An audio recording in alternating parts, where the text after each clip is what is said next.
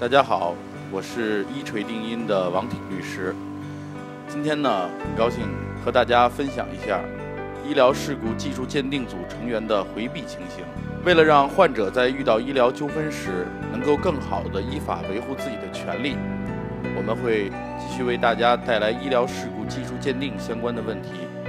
今天呢，在这里分享的便是关于鉴定组成员回避情形的相关知识。下面是《医疗事故处理条例》对专家鉴定组成员回避情形所做的明确规定，以及我们一锤定音对它的专业解读。专家鉴定组成员有下列情形之一的，应当回避。当事人也可以口头或者书面的方式申请其回避。第一项是医疗事故争议当事人或者当事人的近亲属的；第二项与医疗事故争议有利害关系的；第三项与医疗事故争议当事人有其他关系，可能影响公正鉴定的。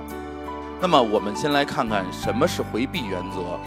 上述规定是对医疗事故技术鉴定中专家组成员回避原则的规定。回避是指根据本条例规定参加医疗事故争议技术鉴定的专家鉴定组成员，医患双方当事人有利害关系或者其他关系，可能影响鉴定的公正性时，应当退出该争议鉴定的制度。回避制度对于消除医患双方当事人的疑虑，提高医疗事故技术鉴定的公正性和可信度，防止专家鉴定组成员利用权力徇私舞弊等，有重要的意义。那么回避的方式都有哪些呢？回避包括自行回避和申请回避。自行回避是指专家鉴定组成员认为自己有本条规定的回避情形之一的，应当主动要求回避。也就是说，自行回避是专家鉴定组成员负有的一项重要义务。当事人申请回避，是指医患双方当事人认为专家鉴定组成员有本条规定回避的情形之一，并且专家鉴定组成员没有自行回避的，那么可以向负责组织医疗事故技术鉴定工作的医学会提出申请，要求有关人员回避。也就是说。申请回避是医疗事故争议双方当事人享有的一项重要权利。同时，本条还列举了回避适用的情形，其中第三项所说的其他关系，是指除上述两种关系外，其他比较亲近或者亲密的关系，